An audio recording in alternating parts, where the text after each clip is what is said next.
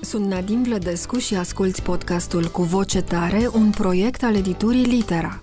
Vă invit la o discuție liberă și cuprinzătoare pe teme dintre cele mai actuale din domenii variate: cultură, educație, psihologie, mediu, sănătate, dileme sociale. Veți asculta conversații convingătoare și puncte de vedere bine argumentate ale unor oameni care au un cuvânt de spus în mediul cultural și în societate.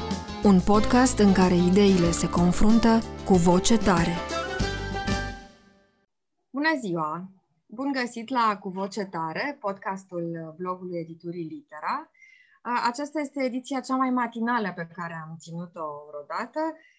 Prin urmare, am invitat un specialist în lumină, un specialist în imagine și fotografie, care se trezește foarte de dimineață, pentru a surprinde esențialul în lucruri. Vlad Eftenie este arhitect, este fotograf, este lector la Universitatea de Arhitectură, la Facultatea de Arhitectură Ion Mincu și este foarte cunoscut în toate mediile digitale pentru pozele fabuloase pe care le postează zilnic. Pare că altceva nu face, deși este foarte activ și ca lector și în meseria sa de arhitect. Bună dimineața, Vlad! Bună dimineața, Nadine! Îmi pare bine să te revăd și uh, sper să creăm împreună un material foarte interesant pentru urmăritorii podcastului editurii uh, Litera. Când ai spus că sunt specialist în lumină, mă puteai prezenta simplu și ca electrician. Te puteai opri acolo și oamenii ar fi descoperit după aia altceva.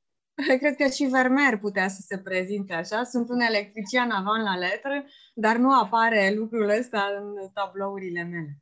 Nu, dar ce am spus e adevărat, nu? Ești uh, expertul total în lumină, în fotografie. Uh, discuția cu siguranță va fi extraordinar de interesantă. Uh, sper că ești pregătit pentru foarte multe întrebări și eu De-abia aștept. De-abia aștept, m-am trezit încă de la răsărit cu gândul, ia să vedem ce o să mă întrebe Nadine astăzi. De toate, de toate și eu mă bucur tare să te văd și să te văd în formă. Poți să ne spui că ești pe malul mării ca să suspinăm duios, dar ca să privim cu, cu și mai mare admirație pozele pe care le vei posta astăzi. Eram foarte solitar pe plaje, am mers și am stat în zona Eforie, am mers înspre capul Turcului, după aia m-am întors înspre zona dintre Eforii și am stat să admir un nor negru absolut fabulos și mă uitam că maxim au mai apărut două, trei persoane pe plajă și cam atât. Adică am reușit să fiu foarte solitar, timp în care de pe rețele oamenii îmi spuneau, a, gata, vin în weekend, gata, vin, gata, pa, mai convins, super mare, e superb, gata, vin. Și eu mă gândeam că am reușit întotdeauna și unul dintre secretele mele este că sunt în contratimp întotdeauna cu ceilalți, adică întotdeauna merg acolo unde nu sunt ei și când vin ei, plec eu. Și întotdeauna se face un soi de rocadă, astfel încât niciodată nu mă suprapun cu fluxuri de oameni și poate că și de asta ceea ce prezint eu întotdeauna este ușor atipic, pentru că nu e niciodată ceea ce fac ceilalți. Și asta devine poate interesant pentru ei. Dar cu toate astea există oameni în pozele tale, o să te întreb și lucrul ăsta mai târziu, ce îți place să pozezi, dacă preferi oamenii sau locurile sau niște uh, copaci fabuloși, magnolii, plante, apusuri de soare, uh, spații din natură. Dar uh, înainte de a lansa discuția, aș vrea să, să stabilim bine termenii, să avem proprietatea termenilor. A privi și a vedea sunt două lucruri diferite. Nu se suprapun aproape niciodată. Care este diferența între ele și cum le-ai defini? Și din punct de vedere uman, dar și din punct de vedere fotografic foarte important în procesul uh, fotografierii este momentul observării. Acum, dincolo de fotografie, pentru că nu toată lumea face poze neapărat, ca mod de viață, pentru mine este esențial să pot observa, să pot să văd ceea ce nu văd ceilalți, în timp ce privirea poate fi câteodată superficială, a vedea înseamnă a pătrunde dincolo de anumite straturi bună oară în oraș, acolo unde mediul cotidian este aproape asemănător pentru toți, este ceva pe care îl vedem cu toții, este rutina cotidiană din care facem parte, lumea renunță să mai, nici măcar să mai, să mai privească. De asta, în general, pozele pe care le realizez în oraș aduc cu sine acel factor de wow, iau te-am trecut pe acolo și eu, dar nu am văzut asta. Pentru că în tocmai unui detectiv, uh, degeaba ești într-un loc dacă nu uh, afli ceea ce este relevant, dacă nu afli acel lucru special care poate să te conducă mai departe, să-ți dea o cheie de citire. Și între a privi și a vedea, sigur că tehnic vorbind pot să nu fie diferențe, dar pentru mine contează foarte mult a profunzimea modului în care trecem dincolo de ceea ce ni se pare că vedem. Pentru că suntem, pe de o parte, învățați să credem anumite lucruri despre lumea din prejur și ideile preconcepute nu mai trec dincolo de suprafață. Te oprești și judeci. Zici, a, asta e urât, asta nu mă interesează. Uh, nu vreau să fiu pe aici. Sau din contră, ia să fac eu tot ce fac ceilalți, ia să văd și eu cum e să fiu integrat și să mă aglomerez într-un același loc de pe calea victoriei cu absolut toată lumea, în loc să fiu în altă parte. E, um, sunt foarte conștient de faptul că de calitatea privirii și de acuratețea ei depinde calitatea a ceea ce aflu și a ceea ce văd, câteodată mai mult decât ceilalți sau pur și simplu, să văd ceea ce nu văd ceilalți. Și cu siguranță sunt alți oameni care văd ceea ce nu văd eu. Câteodată nu văd unde mi-am pus ochelarii, e ok. Um, se întâmplă să nu văd lucruri de foarte aproape și se întâmplă să văd lucruri la care ceilalți nu s-ar fi gândit niciodată, că wow, stai puțin, că nici m-am gândit să mă uit în felul ăsta. Foarte important este modul în care privim, locul din care privim modul în care reușim să declanșăm cuantic straturile orașului, pentru că, reiau, ne plimbăm cu toții prin același locuri și cu toate astea mereu se întâmplă încă ceva nou. Și am anumite imagini uh, pe care le-am uh, realizat chiar în acest mod, după 15 ani de vizitat Ateneu, dacă mai ești capabil să mai scoți o poză complet nouă, cu un subiect complet nou și un punct de stație complet nou, așa cum s-a întâmplat de câteva ori cu anumite poze cu porumbei, în momentul acela îți dai seama că ai mai aflat ceva despre lumea din prejur și, bineînțeles, prin fotografie îl pot mărturisi mai departe. E adevărat ce ai spus că vedem cu tot bagajul nostru de cunoștințe, cu toate lucrurile pe care le-am uh, trăit, uh, cu toți oamenii pe care i-am cunoscut, cu tot ce am citit, văzut, uh, în felul ăsta regăsim în lume ceva ce avem în noi sau căutăm prin privirea noastră lucrurile care ne sunt deja familiare. Există o, o carte foarte frumoasă a unui scriitor francez, Daniel Arras, uh, On n'y voit rien, a fost tradusă și în românește, nu, nu vedeți nimic, uh, despre uh, anumite detalii din tablouri mai ales, uh-huh. care contează foarte mult și care trec neobservate. De exemplu, un melc uh, minuscul care trece pe marginea prin marginea unui tablou, detalii care au o anumită simbolistică în uh, picturile uh, respective, dar cu siguranță există mii de astfel de detalii în toate fotografiile. În momentul în care uh, pui uh, reflectorul pe ceva din realitate, lucrurile devin mult mai acute și cu toate astea ne scapă niște detalii. Cum ne uităm la lucruri? Se poate învăța privirea? Și a doua întrebare, tot aici, ce nu vedem și ar trebui să vedem? Și poate fotografia ar scoate în evidență. Lasă-mă să încep cu ultima întrebare, că mi se pare un pic mai apropiată de experiența mea. Eu asociez foarte mult uh, văzutul, privitul cu ascultatul. Pentru mine orașul se și ascultă, pentru că există o muzică a orașului, există armonii în oraș, există instrumente, uh, motoarele mașinilor pot fi niște instrumente care creează un anumit tip de sunet, dincolo de a-l considera bruiaj. Pașii pietonilor, uh, anumite sunete de tocuri, și când mhm. auzi venind de undeva și trecând și vezi o doamnă absolut senzațională care a trecut pe acolo și rămâi în urma ei admirându-i silueta. Uh, sau păsările, uite, în perioada asta de la ora 19 se aud mierle, orașul începe să se liniștească, mai ales în weekend când intrăm în case pe la orele 20 și rămân mierlele în oraș. Și e absolut fascinant. Eu am, chiar am și filmat puțin, deși nu prea fac filmulețe Uh, de dragul coloanei sonore a orașului. Minunat. Ori, hai să mă reîntorc uh, înapoi. Uh, ce vedem din lumea din prejur este ceea ce am reușit să aflăm despre noi până atunci. Pentru că pentru a descifra coduri noi e nevoie să mișcăm ceva înăuntru. Pentru a vorbi o limbă străină trebuie să înveți codul. Lumea din prejur este adesea o, vorbește o limbă cunoscută întrepătrunsă cu o limbă încă necunoscută. Iar necunoscut este tot ceea ce n-am aflat încă, nici despre noi, nici despre ceilalți. Ori lumea este plină și de ceilalți. Iar noi, la rândul nostru, suntem un celălalt pentru altcineva. Iată așadar că este o întrepătrundere de cunoscute și de necunoscute și pe măsură ce observăm, pe măsură ce ne deplasăm, pe măsură ce ne conectăm și suntem atenți în prejur, fără să fim judgmental, cum se spune, uh, reușim să mai descifrăm încă o parte de cod. Iar fotografia este un instrument miraculos pentru că uh, odată presupune a fi spontan, a fi prezent, a asimila un moment și o experiență. Pe de altă parte, lucrează cu elemente precum spațiu, lumină, timp și emoție și creează, cum îmi place mie să spun, un soi de conservă, între ghilimele, pe care poți să o savurezi după aceea, după un timp și să o analizezi și să te uiți să vezi de fapt ce s-a întâmplat acolo.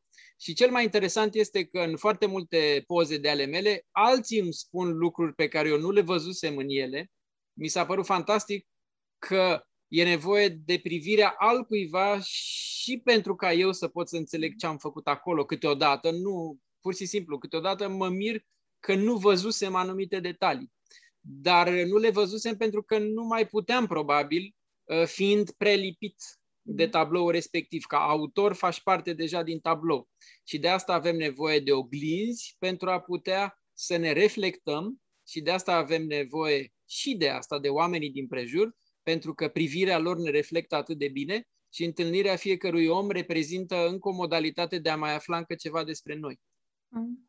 Și aici e important să nu rămânem uh, noi, celălalt, pentru noi înșine. Uh, oglinzi... Câteodată, câteodată e bine, pentru că detașarea presupune și lăsarea în urmă a unor părți din noi și asta face loc unor părți din viitor să ajungă în sfârșit să fie ronțăite și trăite. Uh, relația asta cu timpul și cu propriul eu mi se pare fascinantă și tocmai cred că am deschis împreună un subiect care merită poate scris, care merită să aibă un capitol de, de carte. Mi se pare fascinant relația cu tine din zonele tale temporale diferite. Uh, am înțeles că spațiul, lumina, timpul și emoția sunt uh, coordonatele tale ca fotograf, cred că și ca om. Uh, dar care ar fi principiile unei fotografii reușite? Ținând cont de cele patru și ținând cont și de relația cu, cu tine însuți, pentru că uh, îmi place foarte mult acest demers al uh, autocunoașterii prin cunoașterea lumii înconjurătoare. De fapt, din, de la uh, general ajungi la particular, uh, un demers artistic uh, foarte interesant care se axează pe vizual, pe imagine, uh, invers ca în literatură, prin care prin uh, particular ajungi la general foarte ușor. Dar bine, și toate uh, pozele tale sunt foarte particulare, sunt foarte speciale, ai un stil inconfundabil, o să te întreb mai târziu și despre stil. Deci care ar fi principiile unei fotografii reușite?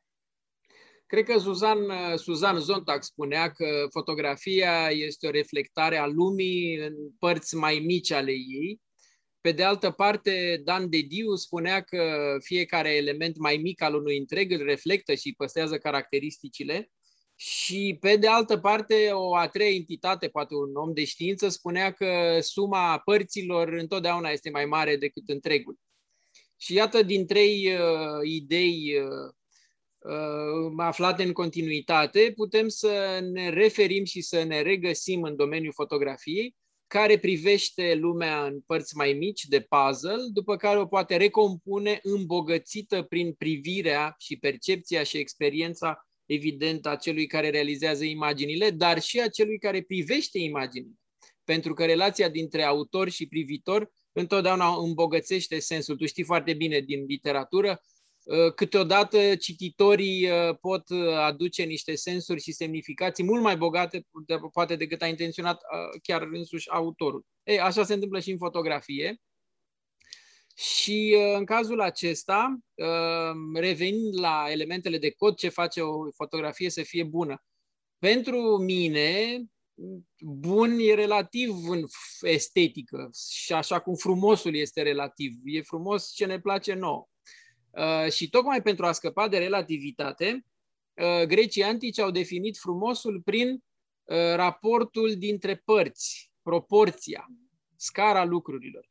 Și pentru ei proporția uh, și, evident, celebrul număr de aur este cel care aduce cu sine concepte de frumusețe. În fotografie vorbim de concepte de fotogenie, și legat de această frumusețe, pentru mine o poză reușită este o imagine care uh, inspiră un anumit echilibru, o armonie, așa cum ea nu poate fi percepută prin uh, privire liberă de către un privitor uh, neantrenat în viața de zi cu zi. Oamenii au impresia că orașul este obositor, supărător, că este un mediu toxic, drept care nici măcar nu-l privesc, nu se uită la el. Doar că eu am o relație foarte tainică și organică cu orașul. Na, și ca arhitect știu să privesc orașul, așa cum un uh, muzician se uită la o partitură și are deja în minte aria respectivă, eu mă uit în oraș și îl înțeleg. Ori înțelegându-l, uh, probabil uh, straturile lui îmi sunt mai ușor accesibile, drept care încerc să aflu aceste momente care există din plin, care așteaptă să fie privite, descoperite, observate, admirate, speculate, fotografiate. Orașul așteaptă să fie privit și câți dintre noi privim orașul. De-aia se și miră oamenii de poze de pe internet, pentru că internetul face posibilă această magie uh, și culme că mulți îmi spun, nu cred, Vai, deci nu cred că, s-a, nu cred că uh, ai, ai pozat asta. Păi uite-te în poză, ce vrei să fac? Deci și până și acolo există practic uh, această uh, lipsă de încredere că dacă ceva pare frumos înseamnă că ceva e dubios. Nu. Există frumosul, așa cum tu te uiți la mine șăgalnic și asta pentru mine este ceva frumos, așa și orașul se uită la noi și noi îl privim cu bună voință pe cât posibil. Iar eu sunt conștient că dacă energia mea pozitivă pleacă înspre oraș, dinspre oraș se poate întoarce energie pozitivă și în felul ăsta stabilesc o relație prin care caut aceste momente de grație, prin contemplare, prin admirare și prin încrederea că ceva bun e pe cale să se întâmple. Niciodată nu știu ce poze urmează să fac atunci când plec de acasă. Dacă stai să te uiți puțin la comportamentul oamenilor, majoritatea nu ies din casă decât după ce și-au planificat precis ceea ce au de făcut. Că au de mers la piață, ca o listă, că au de mers la birou, că au un, uh, un orar al zilei, ședințe, meeting-uri, coluri, totul este programat. Și mi-am demonstrat atunci când am vizitat orașe cu harta în mână, că o plimbare cu harta este dintre cele mai plictisitoare lucruri posibile, pentru că nu te lasă să descoperi singur și să te lași chemat. Ori eu când ies din uh, casă, închid ușa, mă uit în stânga, mă uit în dreapta, mă uit în sus să văd lumina, zic ok, și acum încotro o iau, încolo sau încolo? Și la un moment dat chiar am această dilemă când stau în stația tramvaiului, zic iau tramvaiul în direcția spre care vine primul. Ori spre stânga, ori spre dreapta, oricare din ele. Și câteodată chiar mă las așa, purtat de această, uh, acest apel la întâmplare, pentru că întotdeauna Ehm, de fapt nimic nu este întâmplător și totul are sens dacă știm să citim ehm, codul acesta și dacă știm să ne și plasăm pe această cale ehm, pe care o avem deja. Adică doar trebuie conștientizat că deja suntem undeva, că deja avem ceva de făcut, doar că trebuie să-l și deschidem și că deja lucrurile sunt poate mult mai interesante decât par, dar pentru asta e nevoie și de noi, Revin așadar la o poză bună. O poză bună este o imagine care induce echilibru, armonie într-o lume în care n-ai fi crezut în ele, care speculează lumina. Pentru mine lumina este, cum ai spus tu deja, ingredientul principal, pentru că ea uh, creează contrastul, uh, conferă umbre,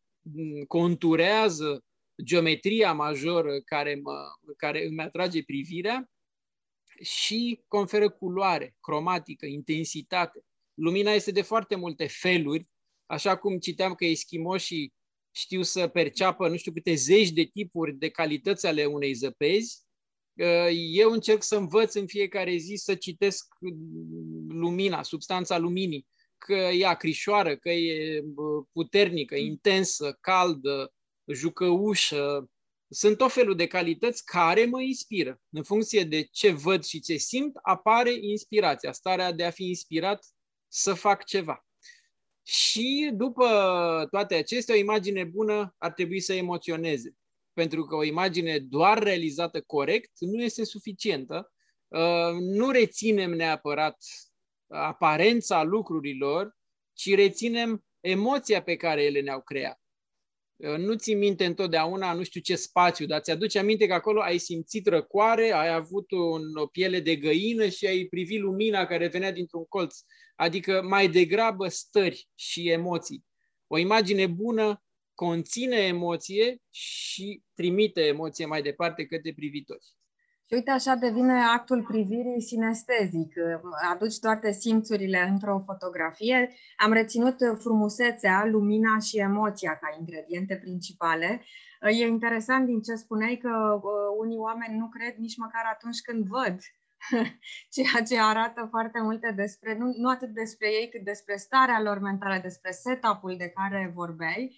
Uh, dacă tot mi-ai zis de uh, orașe de explorat cu hartă sau fără hartă, vorbeam la începutul uh, podcastului, înainte să, să începem să înregistrăm, de tabloul din spatele tău care este uh, uh, din, uh, de la Paris, uh, un baton muș cu Notre-Dame în spate, nu mai există această artă a flanărului. Uh, tu ești un flanăr adevărat, nu te cred întru totul când spui că nu ai un traseu prestabilit, pentru că știu că ai totuși niște zone pe care le și recomanzi, niște trasee de văzut uh, pentru anumite părți ale orașului. Privirea asta pe care o, um, o arunci așa ca o plasă de retiar, știi, ca un gladiator care prinde uh, ce este esențial în uh, oraș, la tine este întotdeauna bonomă. E, e o frumusețe, o generozitate, de fapt, Uh, a celui care descoperă lucruri despre un oraș în care uneori e greu de trăit.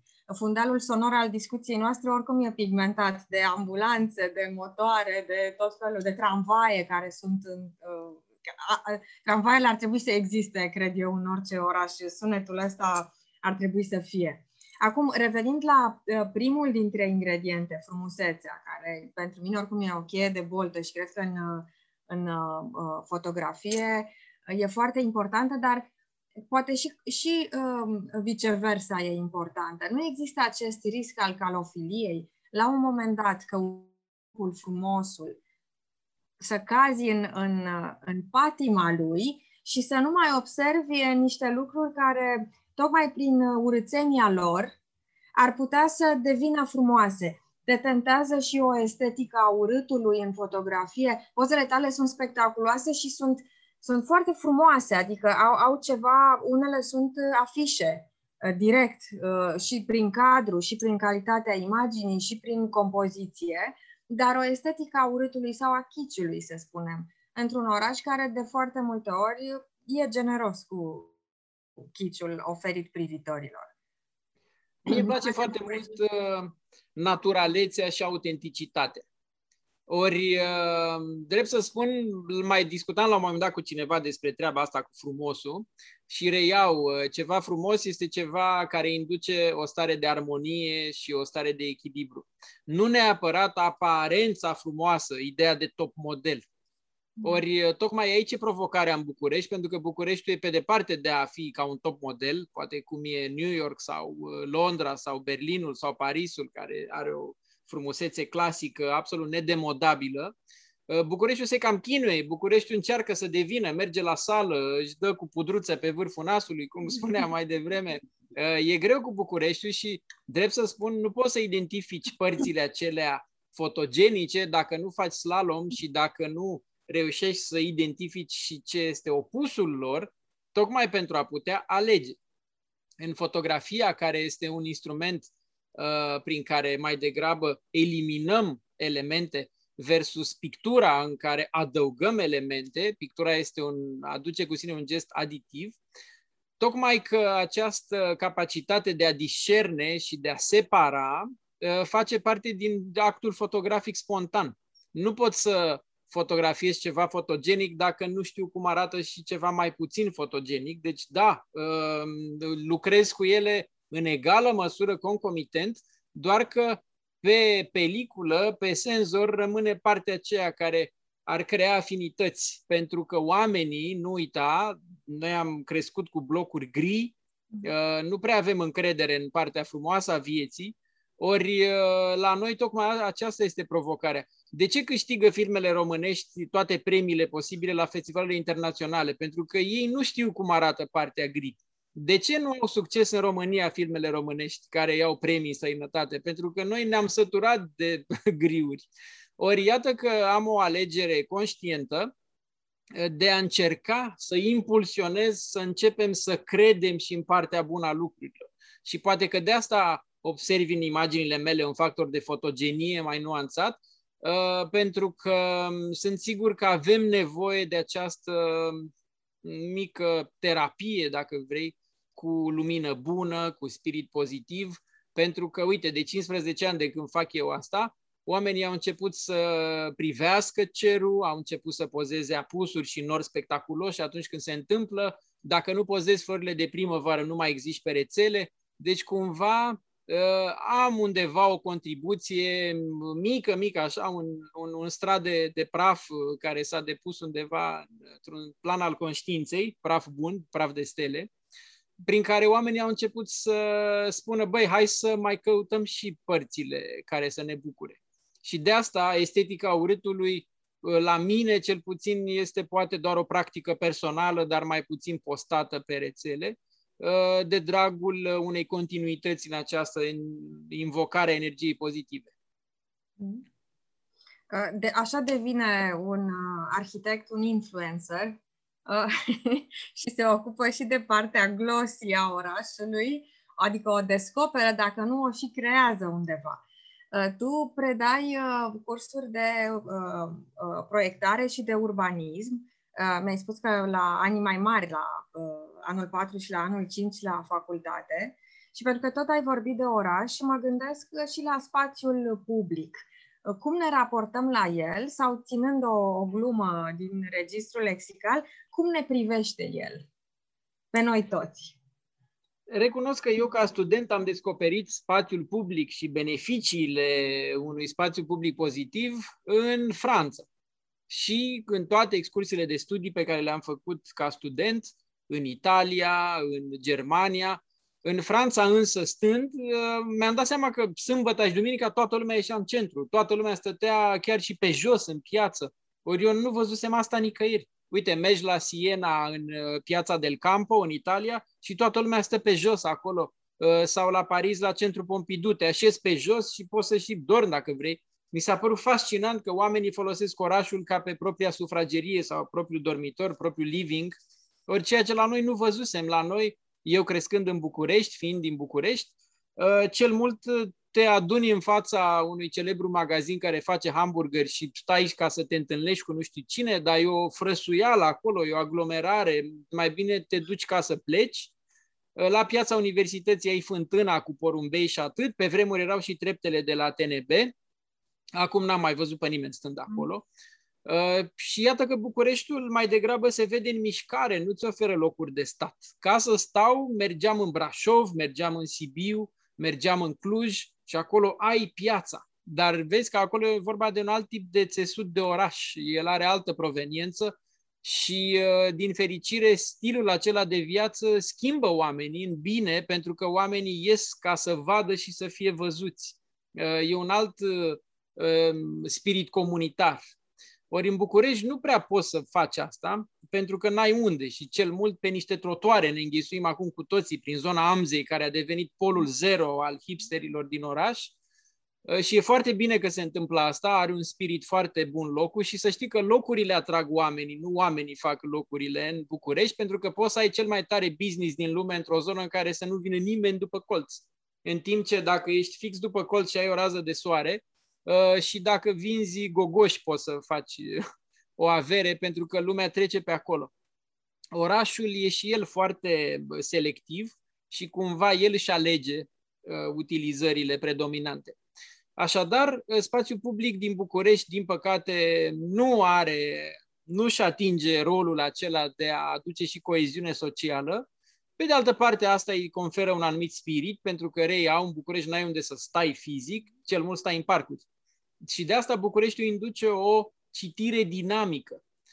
Trebuie să mergi, să-l percepi din mers. Mersul presupune diverse viteze. Diversă viteza mică a pietonului, viteza medie a biciclistului și viteza mai mare depinde. Când spui viteză mare în București, nu prea uh, poți să zici că ajungi undeva. Uh, ori, uh, iată că în acest mod dinamic de a-l percepe, eu, pentru mine, de exemplu, este esențial pentru că fac fotografii întotdeauna în mers, întotdeauna mă deplasez, întotdeauna calculez ce văd, cum văd, spre ce mă orientez, conform unor uh, secvențe spațiale și vizuale. Ori când vorbim de orașul secvențial, vorbim deja de o intertextualitate. Iarăși, vorbim despre orașul ca o carte cu pagini și pasaje care sunt interconectate. Și iată cum citim orașul mai degrabă decât să stăm în oraș sau să-l parcurgem. Și știu că pentru tine tema cărții este mult mai apropiată și de asta m-am întors către carte, pentru că și orașul poate fi citit exact ca o carte, iar Bucureștiul are această valență a unui roman uh, foarte complicat. Mm? Și nu are pagini albe. Uh, nu prea există. E foarte densă structura lui și uh, e, uneori te trezești uh, în mijlocul acțiunii fără să-ți dai seama de cum ai ieșit din casă.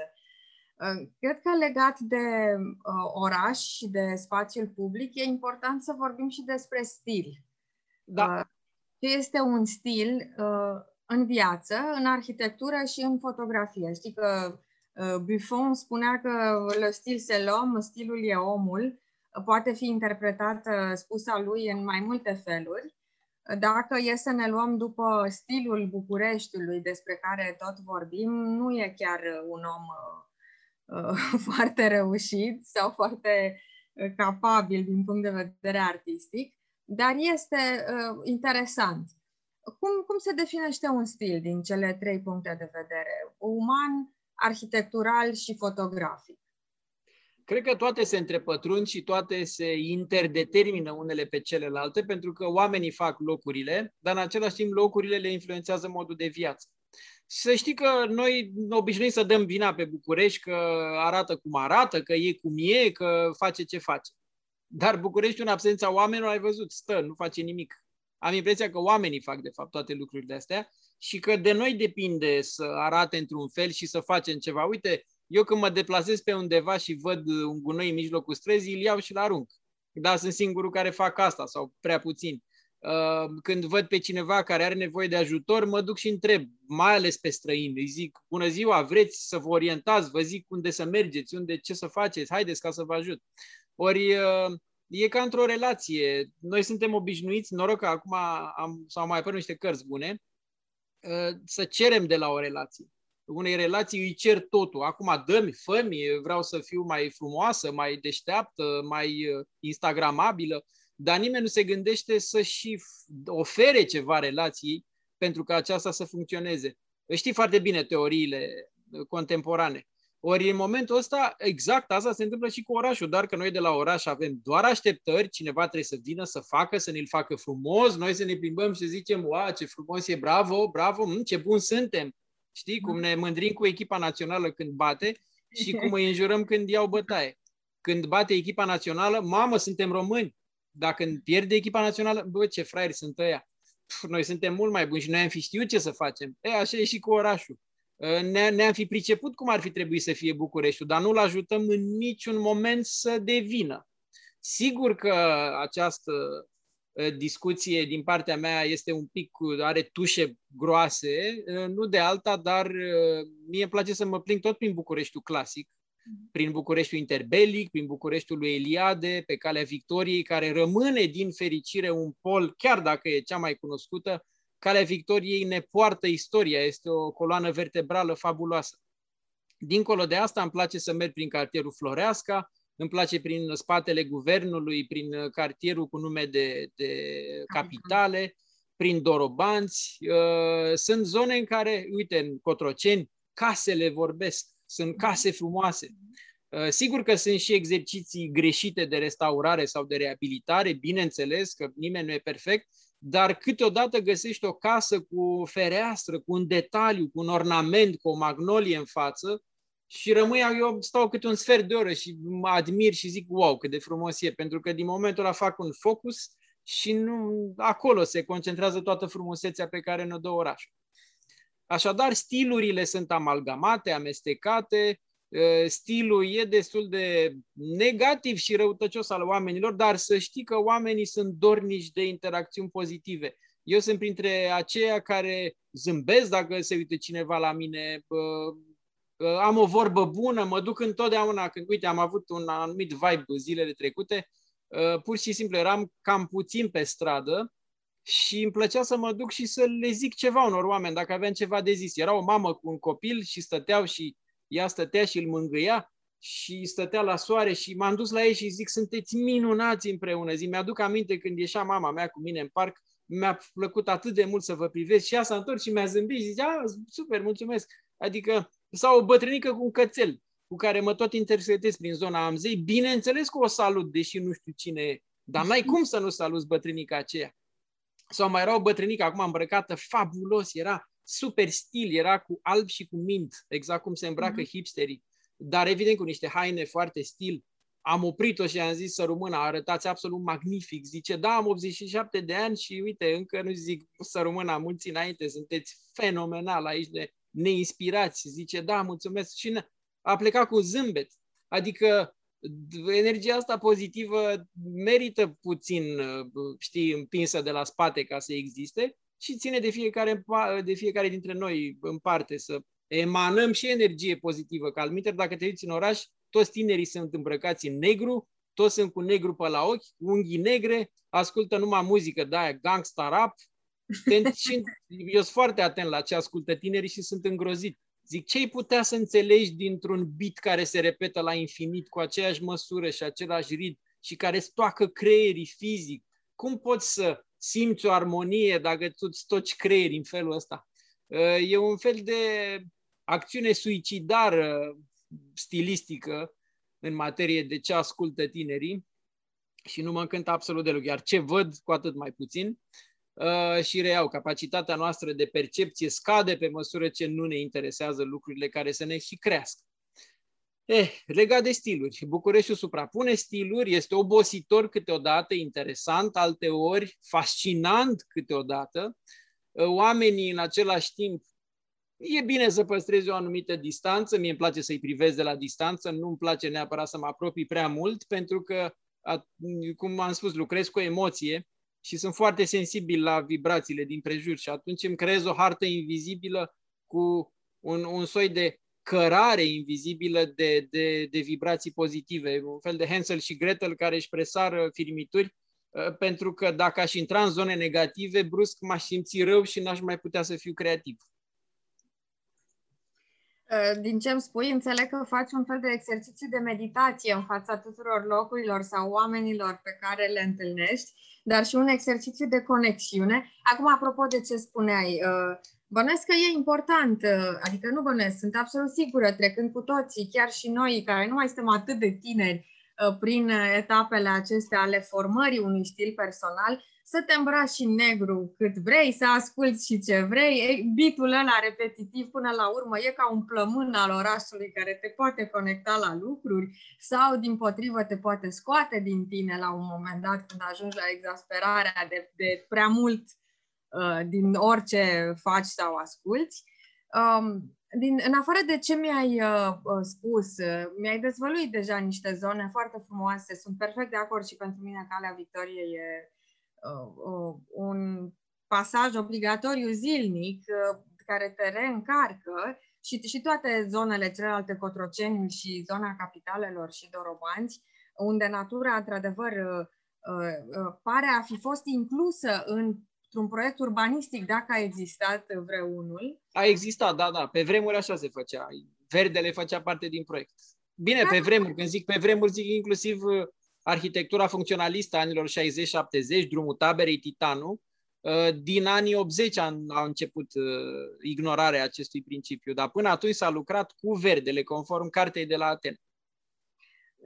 Carta de la Atena?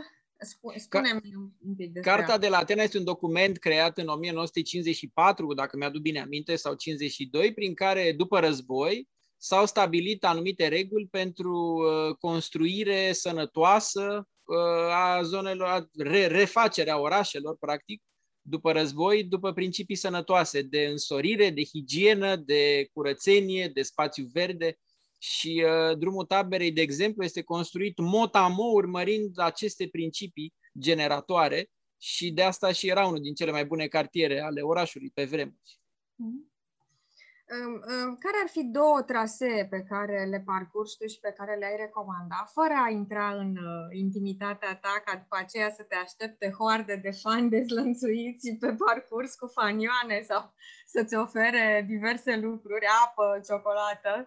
Uh, două trasee prin București, uh, independent de anotimp sau dacă vrei unul pentru vară, unul pentru iarnă, în funcție de ceea ce poți observa Uh, și care ar fi stilul care ar uh, predomina pe fiecare dintre aceste trasee. Dacă există o unitate de stil, pentru că în București te deplasezi 2 metri mai încolo și se schimbă peisajul, se schimbă și vibe-ul uh, cu totul. Și uh, de foarte multe ori nu ne dăm seama pentru că suntem atenți la stimuli negativ sau la pericole, ceea ce mi se pare un pericol în sine, să fie axat tot timpul pe ce ți se poate întâmpla că dai peste o mașină imensă parcată pe trotuar, că îți urlă uh, o, ma- o altă mașină, un claxon sau o ambulanță în uh, spate sau în stânga-dreapta când uh, ești în proximitatea carosabilului.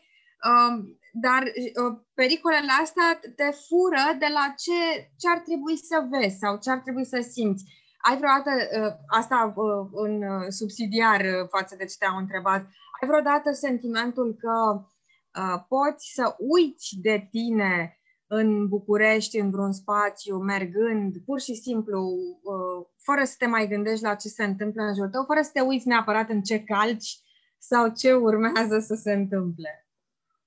Păi, stai să zic un secret pe care l-am aflat plimbându-mă prin București și după aia revin la trasee. În general, ai văzut că Bucureștiul are două tipuri mari și late de spații publice, bulevarde și străzi. Hai să zic și străduțe deja, trei grade. Uh, pe marile bulevarde merg foarte rar. Pe Magheru, pe la Unirii, pe eu știu unde. Bulevardele mari presupun tramvaie zgomotoase, majore, mari, din alea mari care duduie, care îți mișcă pământul de sub tine Uh, presupun uh, mașini, claxoane, tot felul de șoferi care n-au cea mai vagă stăpânire de sine, cu orice, în orice moment claxonează și dacă îi zboară o muscă prin față, îl claxonează. Uh, sunt foarte instabili emoțional, în general, șoferii de la noi.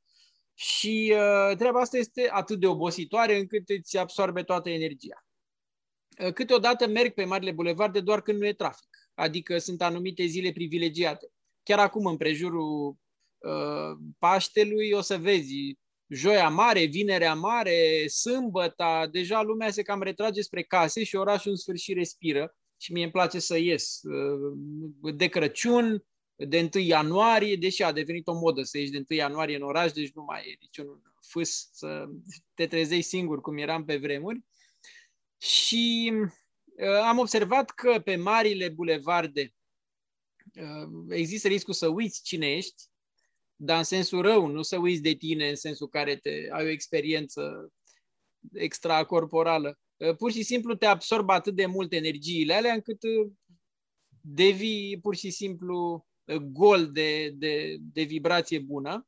În timp ce dacă o iei perpendicular pe marile bulevarde, deci intri pe străzi și pe străduțe, încep să-ți aduci aminte de tine, pentru că ai timp să respiri, ai timp să contempli, ai timp să privești și ai ocazia să poți să-ți asculți gândurile din nou. Uh, drept care, iată, două manifestări aproape concomitente pe care le putem alege ca manifestare în momentul în care știm să evităm marile bulevarde și aglomerații, uh, folosind trasee alternative. Ascultați cu voce tare, un podcast al editurii Litera.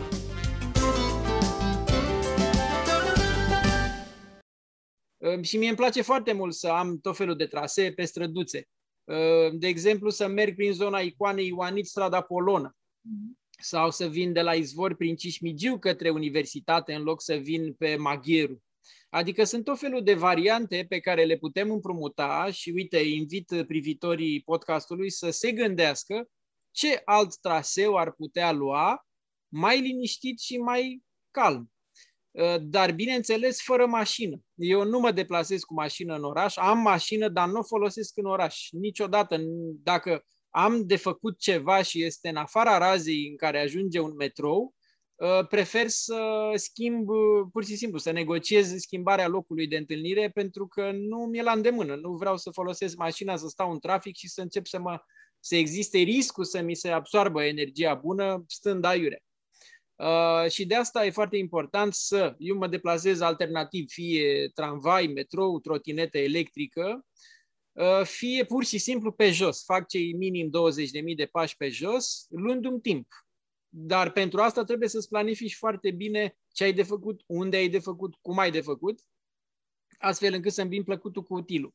În drum spre facultate întotdeauna fac poze, când plec de la facultate, fac poze, trec să văd apusul la colțul Herăstrăului. Întotdeauna când mă deplasez înspre anumite direcție, mai au timp ca să pot să mai fac niște poze pe drum, adică când, atunci când zic că să pot să fac poze, de fapt este să-mi iau timp pentru mine. Și atunci este o întrepătrundere a timpului personal cu timpul ocupat. Cam cât timp uh, petreci zilnic făcând poze și care este acest colț al Herăstrăului fabulos de unde se văd uh, apusuri de soare cum nu se mai văd din alte părți din București. Nu știu cât timp petrec. În general, uh, când am timp, mă plimb între 4 și 5 ore, 6 ore și din fericire câteodată am acest timp între cursuri, între seminarii, între activități și recunosc câteodată de-abia aștept să pot să ies să-mi dezmorțez picioarele și să respir, să stau la aer și să privesc orașul și natura. Uh, dar adesea se și uh, îngemănează activitățile atunci când am de făcut, uh, de fotografiat ceva, se îmbină ceva oficial sau am de făcut o plimbare anume în care trebuie să documentez niște obiective istorice, iarăși se îmbină plăcutul cu utilul și asta e fabulos. Colțul Herăstrăului este acela de la Icluză dinspre șoseaua Nordului, mm-hmm. în care, dacă mă întreb pe mine, Uh, stând acolo pe micul promontoriu, să zic așa, sub uh, Zarzăr, uh, vezi una din cele mai puternice perspective care conturează personalitatea Bucureștiului, în ceea ce am denumit prin best photo spot. Acolo mm. este unul din acele locuri. Mai și, și pe la Cumorii poate fi privit apusul, doar că skyline-ul e un pic mai șters. Măcar la Herăstrău ai silueta Uh, casei scânteii, care oricâtă memorie afectivă negativă ar avea, uh, definește prin fleșa ei uh, acel punct de reper al nordului capitalei. Și evident la podul izvor se mai pozează foarte frumos apusul, Așadar, sunt anumite locuri privilegiate în care poți să stai să te oprești și să admiri. Acum, mai nou, se face un pelerinaj la magnolii care definesc o nouă harta orașului, harta magnolilor și a fost foarte simpatic că m-am întâlnit cu cineva la o trecere de pietoni și zice, uh, unde, fii amabil, unde e magnolia aia pe care ai postat-o acum câteva zile? Zic, e pe Mahatma Gandhi. Ah, îți dau la schimb magnolia de pe Pictor Lucian, să știe, super tare, de merită să încerci. și ne-am uitat împrejur așa să nu ne vadă nimeni, să nu audă nimeni și bine, și ne-am, ne-am despărțit așa ca și când ne-am împărtășit un secret tainic, unde e o magnolie. Uh, și îmi place foarte mult că oamenii au astfel de preocupări. Îmi place foarte mult, ba mai mult, unii așteaptă să vadă ce postez eu ca să meargă și ei. M-au întrebat zeci de oameni, domne, când înfloresc cireșii? Ia du-te și uite-te. Zic, bine, hai că merg eu să mă uit. Și cumva le-am dat pulsul uh, grădinii japoneze și le-am zis, mai stați un pic, mai stai așa, acum sunt ăștia înfloriți, urmează ăștia, mai pe la sfârșitul aprilie încerca, zice, nu, nu, că m-a rugat cineva să-i fac portrete mâine, merită să merg mâine, zic, mergi mâine, că dar dacă asta trebuie să faci, mergi. Zici, cumva e un soi de bursă paralelă, așa, a locurilor bune de pozat și a unor pelerinaje. Uh, din păcate, însă, oamenii se aglomerează tot în weekend predominant, mai ales duminica, probabil că sâmbătă e zi de curățenie și de cumpărături, uh, iar mie, uite, m-am regăsit acum vreo două joi seara pe la șase jumate eram singur în grădina japoneză, era un nor gri, nu ploua, era plăcută atmosfera cu griuri și cu rozuri Și eram singur în grădina japoneză. Mie asta îmi place să fac, să merg acolo unde încă n-au ajuns ceilalți. Grădina japoneză din Herăstrău. Da. Da.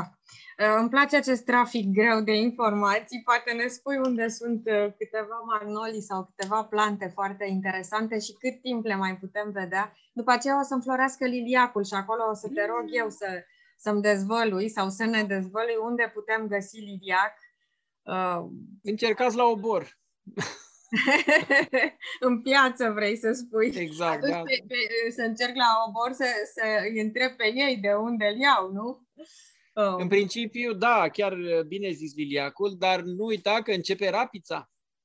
E adevărat, și macii vor veni mai târziu. Macii dar... mai la început de iunie, da. Da, dar uh, într-un spațiu mai uh, spre câmp și mai spre uh, Delta Văcărești sau... Uh, Cam așa, da, într-adevăr. Nu chiar, sau pe malul uh, Dâmboviței, nu chiar în oraș, pe când uh-huh. magnoliile astea spectaculoase pe care le pozezi tu sunt chiar printre da, noi. Da, sunt tipic urbane, da, și mai ales că au niște căsuțe, niște case absolut superbe alături, Păi eu zic că e Mahatma Gandhi, una din cele mai bogate, este Alea Alexandru, colț cu Atena, unde e cea mai înaltă, e în curtea unei clădiri care ține de consulatul polonez sau ceva, ambasada Poloniei. Se vede sigla la intrare acolo. Uh, mai avem magnolile de pe Lascăr Catargiu, chiar de la Aeroclubul României. Uh, foarte frumoasă, am pozat o magnolie și mi-am mai păstrat niște poze, n-am postat chiar tot de la aviatorilor dinspre... Uh, e un restaurant într-un... Tot așa, la capătul aleii Alexandru. E un restaurant și acolo e o casă cu o magnolie superbă, cu flori mari, rotunde, roz, așa ca niște portocale. Bine, mari ca niște portocale și roz ca magnoliile. Uh, superbă. Și n-am tot felul de curți. Acum au început magnoliile albe, se combină cu unele roz, tot felul de combinații spectaculoase. Și recunosc că în Herăstrău am creat o combinație foarte specială de roz cu galben și cu roșu, pentru că pe diverse, în diverse zone se suprapun în perspectivă foarte frumos mai multe tipuri de astfel de cromatici și îmi place să le, să le surprind și împreună, nu doar separat. Cred că o curiozitate a tuturor celor care te urmăresc de atâta timp fotografiind este câte poze ai făcut la viața ta, cum le uh, ții evidența și uh, câte harduri îți trebuie, de, câte, câte memorie pe disc ca să uh, uh, înmagazinezi atâta frumusețe sau atâtea imagini sau atâtea secrete ale orașului sau ale oamenilor la care te uiți. Drept să spun mai interesant decât câte, e un alt procent. Este procentul lui cât prezint din ceea ce lucrez. Și prezint între 3 și 5% din tot ceea ce lucrez. Doar atât este, iese la iveală. Asta nu înseamnă că restul sunt greșite sau sunt slabe, dar pur și simplu nu mai apucă. Pentru a găsi cea mai bună poză, mai fac alte 99 de imagini ca să zic, uite, asta. Și de asta mai degrabă a fotografia înseamnă și a căuta, dar și a selecta, a putea să alegi ce e mai bun din ce e mai bun. Ă, crema. Și cumva și pe studenții antrenez să facă asta, pentru că pentru portofoliu foto au de ales 12 imagini precis din tot ceea ce lucrează timp de un semestru. Sigur că unii fac doar 12 imagini tot semestru, că dacă atâta se cere, n-are rost să facem mai mult, dar eu le explic în general că ai nevoie să faci măcar 100 de poze ca să alegi una. Și mi oricum, uite, eu fac asta în fiecare zi. Deci, dintr-un semestru, cred că aș face șapte portofolii, nu unul singur. Uh, când ești pasionat e mai ușor, bineînțeles. Dar uh, eu încerc să le dau și exemplu propriu. Mereu le prezint ce am pozat în săptămâna respectivă, de ce am ajuns acolo, unde am ajuns, încerc să le dau idei, pentru că doar în felul ăsta din, chiar de acolo, din realitate venind, uh, cred că pot să-i ajut mai mult și să-i inspir. Așadar, problema se pune ce poze nu știți. și sunt, uite, una dintre cele mai cunoscute poze ale mele, cea cu îndrăgostiții de la Paris, uh, cei care sunt, stau așa îmbrățișați într-o poză al negru, uh, se vede și pe site și probabil că o să așezăm și în ilustrarea noastră. Uh, am realizat-o în 2007, dar am descoperit-o de-abia în 2009, după ce am mai intrat încă o dată în acele foldere. Și din când în când, uite, și acel lockdown în care am stat două luni acasă anul trecut, m-a ajutat să reparcurg toate arhivele și să scot la iveală lucruri nescoase, uh, cumva dintr-o uh, nouă recoltă, în timp ce privirea mea s-a mai format și a, a început să vadă și alte lucruri decât atunci când le-am realizat. Pentru că atunci când am făcut acea poză cu îndrăgostiții, nu mi s-a părut specială. Zic, da, o poză cu îndrăgostiții. Aveam poze mult mai interesante. Dar peste 2 ani, revenind în arhivă, zic, hmm, poza asta cred că îmi spune ceva acum, e foarte interesantă. E și a devenit coperta a portofoliului. Deci iată că e nevoie și de timp pentru a selecta, dar în același timp cel mai mult, cele, cea mai mare cantitate de imagini uh, e ne, nevăzută. Și mi-am propus că atunci când nu o să mai fiu eu, voi lăsa toată arhiva de imagini unei fundații care să se ocupe cu explorarea lor pentru că eu acum cu siguranță sunt prea ocupat să fac poze noi decât să mă uit și să mai văd poze mai vechi. O să, o să fiu un uh, Robert Doano uh, al uh, Bucureștiului, al îndrăgostiților din București. Mă rog, poza ta e făcută tot la Paris. Da, da, da. Ar fi interesantă o astfel de fundație cu, cu toate pozele posibile. Cam cât îți ia să editezi pozele pe care le și postezi sau pe care le și arăți? E o întrebare bună. Cred că petrec în general între o oră și două ore pe zi editând, ă, ceea ce e cam mult dacă mă întrebi, dar e nevoie și de această pregătire vizuală, pentru că o imagine nu se prezintă singură, iar senzorul digital este diferit de film. Acum nu mai lucrez pe film, ca pe vremuri, Senzorul digital nu știe ce ai vrut tu să pozezi. Că am pozat o cană de cafea sau cel mai frumos răsărit, el vede niște tonuri destul de mute și trebuie ajutat și îndrumat uh, către ceea ce viziunea, evident, spune, știi, asta trebuie să le arăți celorlalți. Și atunci cu minime operațiuni de ajustare, precum luminozitate, contrast, saturație, claritate, care sunt permise de altfel la orice concurs de fotografie internațional, uh, imaginea digitală este ajutată să fie pusă în operă. Uh, fac un calcul rapid, 4-6 ore de mers pe zi, una, două de editat, probabil tot cam atâtea 4, 5, 6 cursuri. Nu știu când mai dormi, dar probabil ai acel ochi interior care nu doarme niciodată și care este destinat numai fotografiei. Acum... Cam este, da, așa e, e deschis mereu uite, de dormit cam puțin, că mă trezesc la răsărit și astăzi am făcut asta. Uh, e, îmi place foarte mult să asist la începutul zilei și ea aseară am văzut ultima geană de soare cum coboară în spatele orizontului. Practic am stat cu soarele de la început până la final și sunt momente emoționante. Cred că sunt puține lucruri pe care le fac oamenii care să fie atât de emoționante, dar sunt. Uh, așa cum miracolul apariției și uh, culcării soarelui uh, îmi produce emoție să văd lucrul ăsta. E ceva absolut fascinant. Și uite, așa ajungem iarăși la uh, lumină, care e uh, cel mai important lucru, probabil, uh, nu numai în fotografie. N-aș zice neapărat că în viață, deși pentru mulți poate că da. Uh-huh. Um, Voiam să te întreb altceva legat de ce spuneai mai devreme, pentru că tot am vorbit de frumusețe, ar trebui să vorbim și de adevăr. Um, nu neapărat în opoziție. Uh, Dar trebuie să mă lași să ți-l citesc pe Roland Barthes despre no. adevăr în cazul ăsta. Uh, se spune că o fotografie nu minte niciodată. Dacă o face, aceasta se face doar uh, la nivelul uh, aparenței lucrurilor, eh, dar niciodată la nivelul înțelesului, dar niciodată la nivelul uh, substanței. Bine, e un semicitat, e mai mult o, uh, cum se cheamă?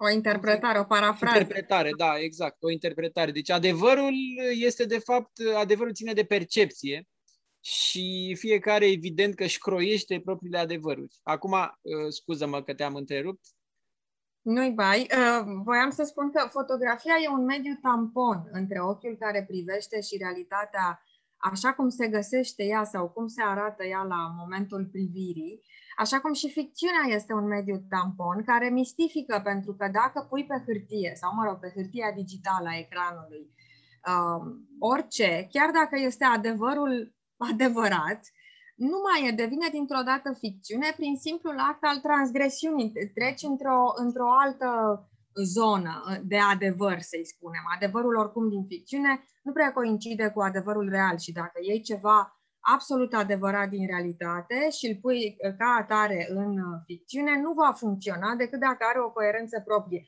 Cred că acest lucru e valabil și în fotografie. Și atunci, întrebarea este cum poți menține autenticul sau adevărul într-o fotografie, uh, ținând cont că uh, treci prin, acest, uh, prin această privire distorsionată puțin, care, pentru că și, și când pui reflectorul pe ceva, modifici esența acelui lucru, chiar dacă nici măcar nu-l atingi. O întrebare foarte bună și cu care mă confrunt de altfel în fiecare zi de ambele părți ale aparatului, și mm. ca pieton, și ca privitor, dar și ca autor. Pentru că adesea oamenii mi-au zis, am fost și eu unde ai fost tu, dar eu n-am văzut nimic. Nu știu cum ai făcut poza aia, că și culmea e că am și pozat pentru un making-of pe care încă nu l-am postat, uh, niște floricele de la Ateneu. Uh, e un pom, e un zarzăr care este acoperit mai degrabă de o mare cutie cu un post electric, chiar uh, înspre parcarea hotelului. Și ca să poți să faci poza cu floricele, trebuie să stai pe vârfuri și să ocolești, să te cocoți peste cutia aceea și să poți să deschizi perspectiva care ia mii de like-uri. Și am zic, băi, ia uite ce chestie, că eu prezint poza asta care arată ideal, sunt, e pomișorul de la Ateneu cu fundal de Ateneu și simți parfumul florii, dar eu sunt cocoțat peste o mare cutie electrică, de are un metru pe un metru și uh-huh. de mhm. fapt cine vine aici nici nu vede pomișorul. Și mi-am dat seama că ar trebui să pozez și cutia aia ca să le arăt la un moment dat cum, care este efortul din spatele prezentării unui lucru esențial, distilat, prin modul în care dai la o parte tot felul de lucruri, de fapt, care sunt potrivnice sau sunt niște obstacole. Și în vamă la fel. Am făcut niște poze în vamă uluitoare sau poza cu fulgul ăla de, de, de uh, pana care plutește pe o suprafață a mării impecabile. Da, dacă te duci acolo, zici, ok, dar unde e asta? Că văd niște persoane dubioase pe plajă, de fapt. Uh, a fotografia înseamnă a selecta, a culege, a privilegia anumite perspective și, evident, elemente din câmpul vizual. Fiecare observăm sau nu ceea ce suntem capabili să observăm. Foarte interesant e că mai mulți fotografi care pot lucra umăr la umăr vor poza lucruri complet diferite. Și mi-am dat seama de asta în anii 2000, când mă plimbam cu, mă plimbam cu mai mulți prieteni în aceleași locuri, dar făceam poze complet diferite. Zic, ia uite, nici nu văzusem asta. Zice că n-am fost în aceleași locuri. Așadar, oricum privirea diferențiază și este subiectivă, adevărul ăsta al interpretării este și el, la un moment dat, un rezultat al subiectivității, pentru că noi filtrăm totul prin natura experiențelor, prin natura uh, acuității percepției. Unii văd mai bine decât alții. Uite, eu port ochelari, poate că nu văd la fel de clar ca tine, care nu ai ochelari, deci cumva deja eu am un soi de filtru pus. Unii auzim mai bine, alții, eu știu ce fac, se orientează mai bine în spațiu. Ah, ia uite ce frumos! um, Te văd și eu mai bine. Mă distram cu un coleg în Franța când eram Erasmus pentru faptul că Uh, mie îmi place să mă, uite, am simțul orientării, fără hartă, fără nimic, mă lași oriunde într-un oraș și știu încotro să o iau. Am simțul ăsta și chiar am făcut exerciții de orientare subtilă în Paris, eram sus pe Montmartre și zic, uite, în zare văd centrul Pompidou, vreau să ajung acolo pe jos fără hartă. Și am ținut minte direcția în care am privit și în două ore eram la Pompidou, deși făcusem, uite așa, pe tot felul de străzi, dar am ținut un cap compas în sinea mea am acest simț. E, colegul meu trebuia să se întoarcă la cămin pe linia de tramvai pentru că el nu știa pe unde să o ia altfel. Și deși linia de tramvai șerpuia în tot orașul, el mergea așa ca să fie sigur că ajunge unde trebuie. Și era fabulos, că zice, băi, eu n-am simț orientării, pe mine dacă mă lași aici eu mă, mă, mă pot pierde. Zic, da, simpatic, hai, uite, acum condune tu la plimbare. Zice, dar nu, nu, nu mă pune să fac asta, că nu știu în ce direcție să o iau. E, Așadar, e subiectiv totul și fotografia pe care o fac eu privilegiază întotdeauna anumite perspective foarte atent identificate, adică câteodată găsesc acul în carul cu fân, cum e acest pomișor de la Ateneu, ascuns de această instalație electrică, dacă mă întreb, n-are ce căuta acolo, acea instalație, dar uh, în general mă ocup cu aceste găsiri, să găsești și să privilegiezi ceva care era ascuns până atunci sau pe care alții nu l-ar vedea. Și cum l-ai găsit? Ce explorai? Ce căutai? Uneori trebuie să te uiți și în jos, nu? Trebuie să te uiți păi... și în pământ ca să poți să vezi lucruri care, uite, cresc spre cer. Pomișorul, e, înțeleg că este pitit Uh, după... Da, e micuț. Cum îmi place mie să zic, el mă aștepta să îl privesc. Uh, câteodată, cum foarte bine ai zis, privim în jos și așa am descoperit o felul de combinații cromatice interesante.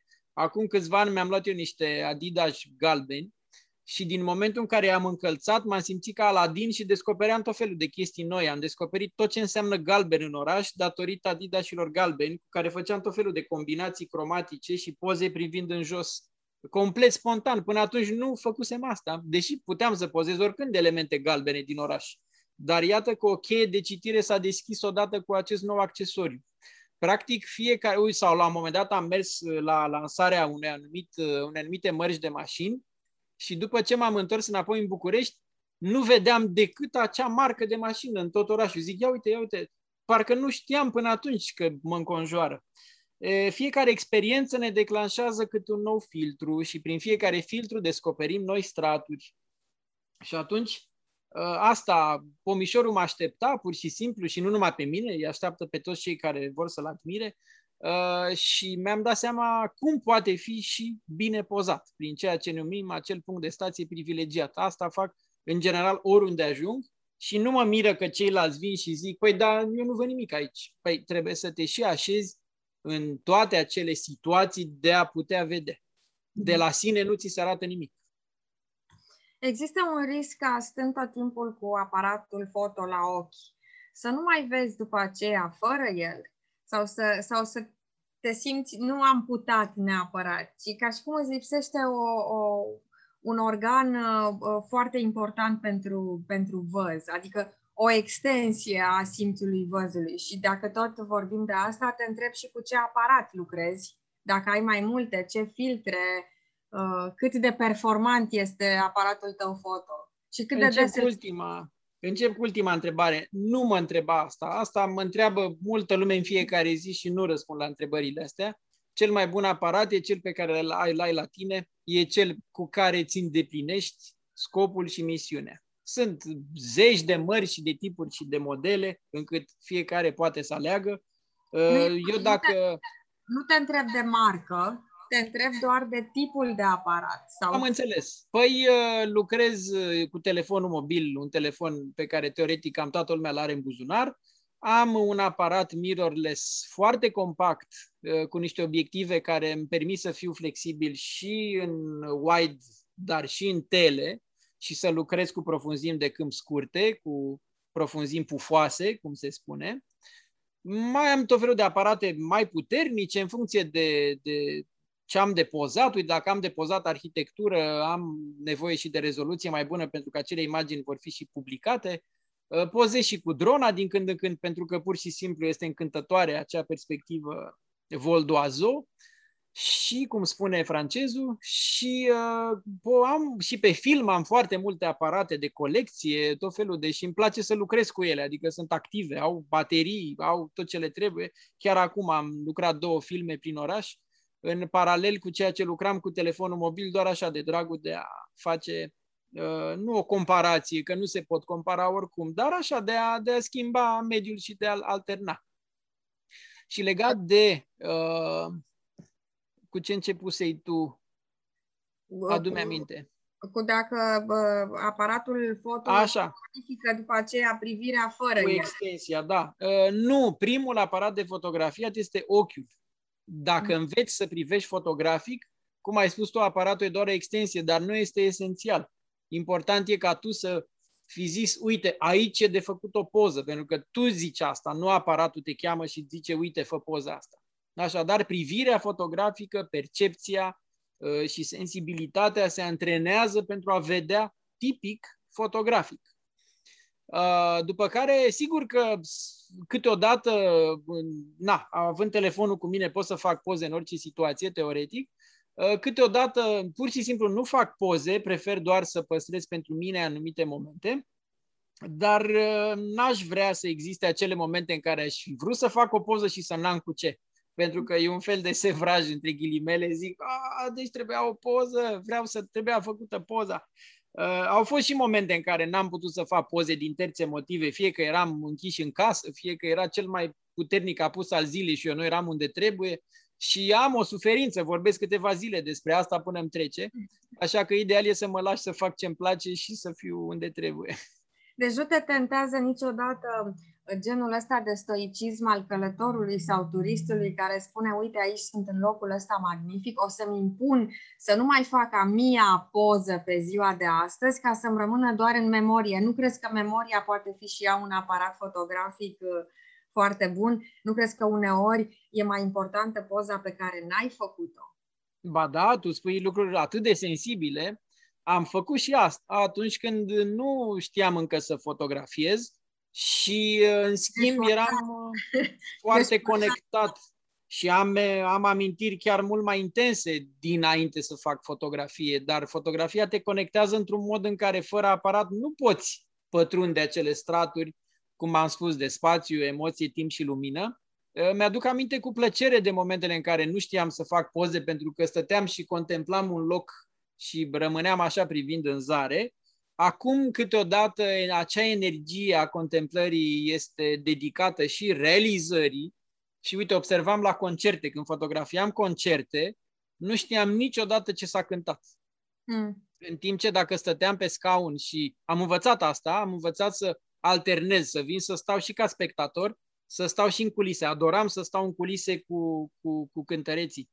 Dar îmi dădeam seama că eu nu știam ce s-a cântat în seara aia. Zic, băi, dar oare ce-or fi cântat? Că eu nu mi-aduc aminte. Deși eram acolo, mergea pe la urechile mele muzica, doar că atenția mea era canalizată toată către moment. Așa că am învățat să alternez și știu că fotografiind pierzi ceva, dar câștigi altceva, așa cum nefotografiind pierzi ceva și câștigi altceva. Mm. E vorba doar de acest schimb. Am lăsat mai spre sfârșitul discuției capitolul lumină care e atât de important și în viață și în fotografie ă, și în noi, mai ales acum când ne apropiem de Paști, ă, care ar fi câteva principii ale luminii în viață și în fotografie? Ce urmărești prin lumina? Lumina poate să facă foarte mult bine, în fotografie vreau să spun, dar poate să o și orbească la un moment dat și să-ți ascundă anumite lucruri, după principiul că cele mai uh, bune ascunzișuri sunt cele la vedere. Și mai este ceva ce mie mi se pare fascinant ca principiu, uh, mă rog, nu principiu, ca ceea ce se întâmplă în viață, dar apare uneori și în fotografie, faptul că lumina obstrucționează uneori. Dacă te poziționezi într-un anume punct și mai ales dacă mai ai și un geam în față, uh, poți să vezi și să nu fi văzut în funcție de cum bate lumina și asta îți dă un avantaj uh, al jocului. Lumina are ceva ludic prin excelență te poți juca ascunzându-te sau revelându-te în lumină, dar în același timp poate fi și pericolul că după aceea nu mai vezi. Iarăși revenim la, la de unde am plecat la a privi și a vedea. Cum, cum folosești lumina? Cred că ai făcut o incursiune poetică mult mai intensă decât ce am făcut eu până acum despre lumină, așa că te-aș încuraja să scrii cel puțin o carte despre asta. Mulțumesc! Pentru că tu ai și poezia de imaginii astea. Nu știu, e impresionant uh, povestea ta despre lumină.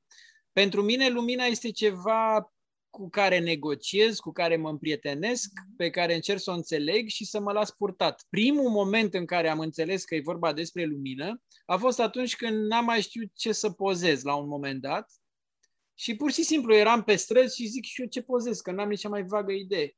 Și la un moment dat, de după o clădire, am văzut o rază de soare așa de apus, portocalie, și zic, ia să merg eu în direcția asta, că dacă mergi înspre direcția luminii, sigur găsești ceva. E, și din momentul ăla am reînceput să pot să fac poze. Și m-a învățat treaba asta, că dacă n-am inspirație, trebuie să caut lumina și e suficient ca ea să și vină. Și din momentul ăla a început uh, școala învățării, uh, îmblânzirii lumii. Nu am spus niciodată uh, dresării, pentru că pf, suntem mici și nesemnificativi în această vibrație, dar a înțelegerii și a uh, îmblânzirii, adică să pot să caut moduri de a mă asocia cu ea încât să putem să lucrăm împreună, uite, chiar în contrejur. În mod normal, fotografii se feresc de contrejur. Eu am descoperit moduri în care în contrejur nasc lucruri pe care nu le-am putea privi altfel. Stropii de lumina unei fântâni se văd mult mai bine în contrejur. Uh, frunzișul de toamnă translucid și portocaliu se vede mult mai bine într-un contrejur de, de, de după amiază. Uh, câteodată lumina aceea care arată direct, poate că e prea multă și poate că spune mai mult decât am eu nevoie. Așadar, mai interesant este să gestionez mai degrabă tocmai contrastul, câteodată absența luminii este interesantă și am învățat încă de când eram la foarte începuturi să lucrez cu lumina ambientală cât mai slabă mm. și uh, nu folosesc blițul niciodată. Sunt împotriva folosirii blițurilor pentru că lumina artificială se și simte în fotografie, nu are nici cea mai mică vibrație, doar conferă niște contururi. Uh, am învățat să lucrez cu lumină naturală, oricât de puțin ar fi ea, este mult mai bună decât o lumină de blitz care este complet seacă. Și de asta lumina, eu mă trezesc dimineața, primul lucru mă uit pe cer să văd pe geam cum e lumina azi, cât de caldă e temperatura luminii, ce ne spune, cât de puternică. Sunt zile în care atmosfera arată complet diferit față de ieri. Uite, într-o zi m-am dus pur și simplu pe lacul Mori și am văzut munții stând pe dig. A doua zi nu se mai vedeau, erau cu tot o altă lumină difuză, era și o pâclă, era altă atmosferă, deși în mare vreme apărea la fel. Lumina este foarte specială și merită să o înțelegem și să ne împrietenim cu ea. Dacă lucrezi cu absența luminii, uh, nu, nu te-am întrebat cum faci cu pozele de noapte și dacă te fascinează și domeniul ăsta, uh, noaptea când nu există lumină sau există lumină artificială, stradală sau dată de mașini. Păi uite, chiar am în față deschisă, dar o să o punem noi în ilustrare. Uh, poza cu care am luat premiul la Sony World 2014, categoria Low Light. Mm-hmm. A fost un mare succes atunci, pot să zic pentru țara noastră, pentru că a fost unul dintre premiile foarte greu de câștigat, tocmai la categoria Low Light, cea despre care vorbim acum, lumină puțină. Era o noapte de sfârșit de noiembrie, începuse o lapoviță, Uh, iar mașinile circulau cu greu pe podul Grand și am realizat o imagine cu o atmosferă foarte plină de, și înfrigurată și care a câștigat acea categorie din peste alte 400.000 de, de imagini înscrise în concurs. Wow. Deci iată că, da, asta mi-a demonstrat că lumina soarelui sau lumină puțină e important să, să știm să o gestionăm și să creăm uh, să o avem ca aliat în gestul fotografic. Sau măcar pur și simplu să știm să ne uităm la ea. Deci în fotografie e importantă și absența, nu numai prezența. Cum, cum lucrezi cu absența culorii? Te pasionează în egală măsură și pozele al negru? Fotografia al negru este pură și este ușor abstractă, pentru că noi nu suntem obișnuiți să privim în alb și negru. Noi vedem culori și asta e un lucru foarte bun dar deja fotografia alb-negru este un mod abstract de a reda lumea din prejur. Sigur că din motive tehnice fotografia a fost ani de zile alb-negru, așa cum eu am crescut cu un televizor alb-negru, mm-hmm. asta nu însemna că lumea nu are culori și că, virgulă, Cristian Țopescu nu ne zice culorile fustițelor de la campionatul mondial de patinaj, mm-hmm. deși noi vedeam alb-negru la televizorul sport.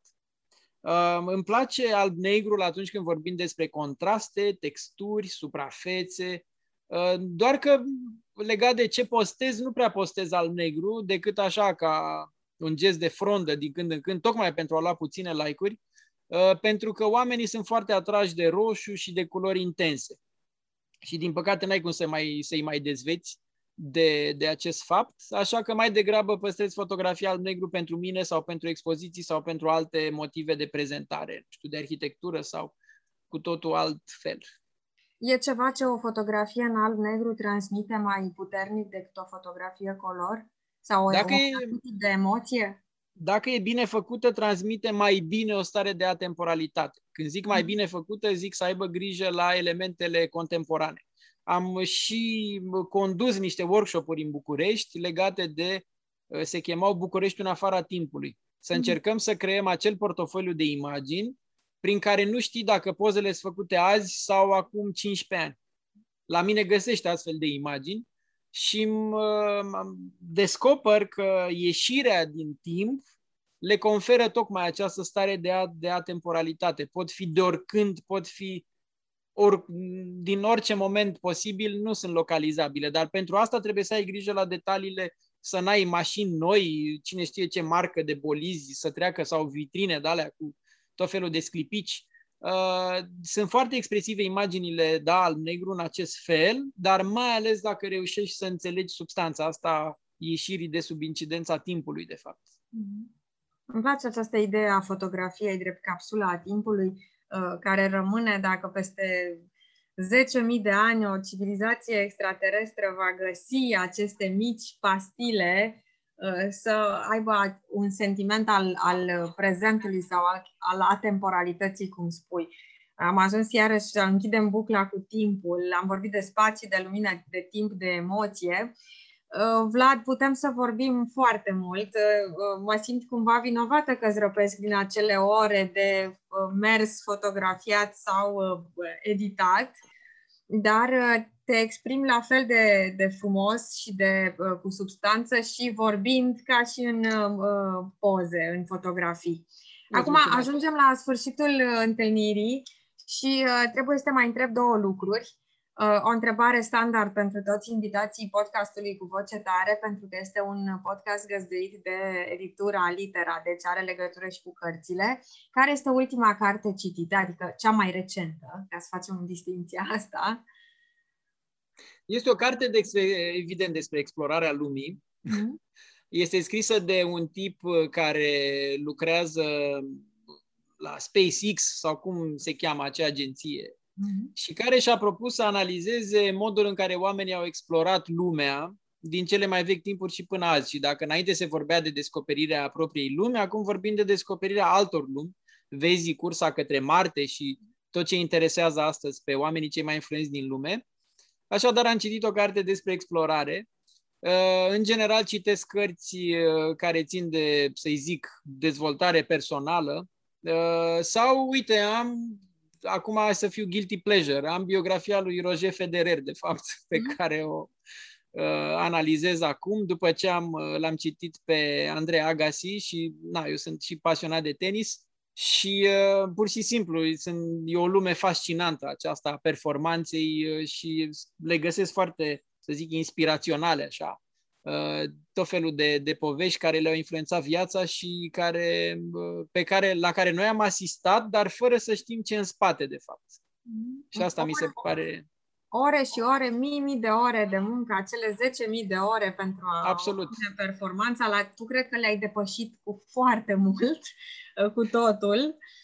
Și uh, acum, ca ultim detaliu în portretul tău, pentru că, uite, vorbind despre ce vezi tu, te-am văzut pe tine Um, te prezinți pe site-ul tău, uh, un site foarte interesant, unde e o combinație foarte reușită între fotografie și arhitectură, adică între toate aspectele vieții tale și drept jazz listener. Ești mare pasionat de jazz și ascultător de jazz.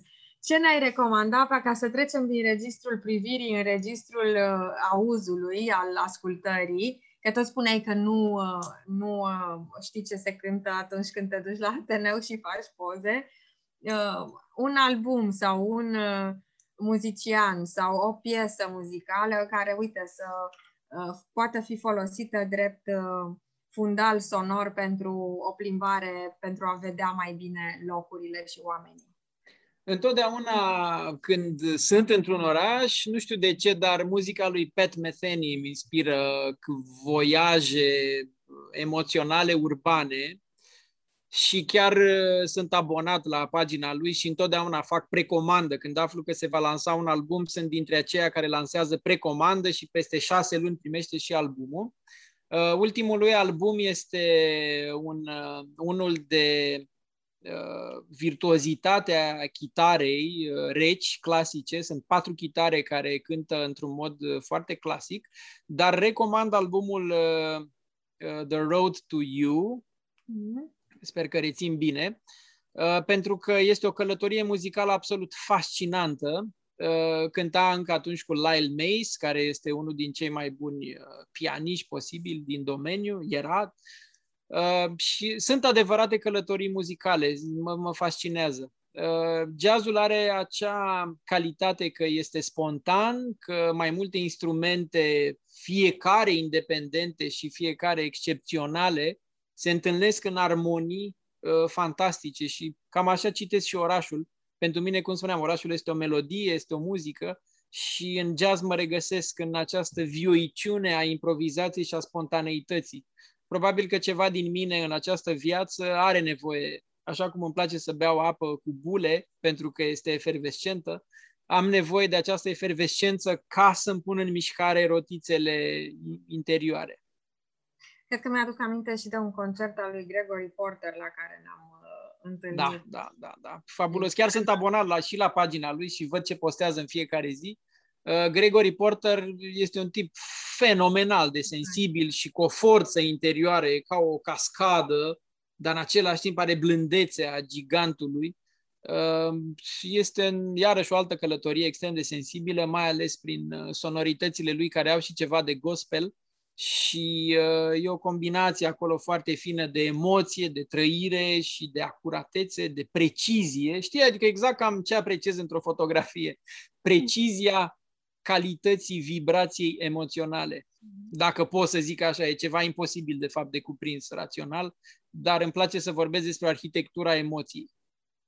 E foarte frumos spus. Încheiem pe, pe acest ton Uh, cu privirea mereu atentă, uh, Vlad Eftenie, arhitect și fotograf și profesor, uh, lector la, la Universitatea, la Facultatea de Arhitectură din București.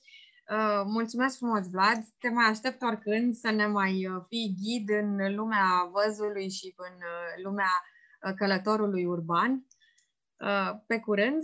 La revedere! Eu îți mulțumesc și sper ca privitorii acestui podcast să fie inspirați și să înceapă să privească, așa cum spun eu pe la workshop-urile pe care le țin, nu intenționez să învăț nimic pe nimeni, pentru că nu am eu cum să învăț ceva, din experiență învățăm, dar dacă reușesc să inspir măcar ceva, ca oamenii să lase jos ce făceau și să zică, ah, uite, e soare afară, ar fi absolut deja un pas excepțional, pentru că orice mare călătorie începe cu primul pas. Așa este. Și privitorii și ascultătorii, uh, podcastul se poate și uh, auzi doar, dar uh, e, e interesant și de văzut tot ce, tot ce se poate vedea, pornind exact cum spui tu, de la primul pas și către tine și către în afara ta. Mulțumesc, Vlad, la revedere! Multe poze frumoase, multe fotografii cât mai reușite îți doresc astăzi. Și eu îți mulțumesc și la cât mai mulți privitori și la cât mai multe viitoare emisiuni uh, foarte interesante și inspiraționale. Mulțumesc, așa să fie.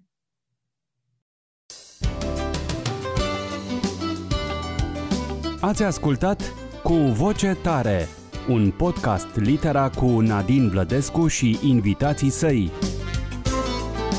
Podcastul cu voce tare poate fi ascultat pe Spotify, SoundCloud, iTunes, Apple Podcast, Google Podcast, pe canalul de YouTube al editurii Litera și pe blog Litera.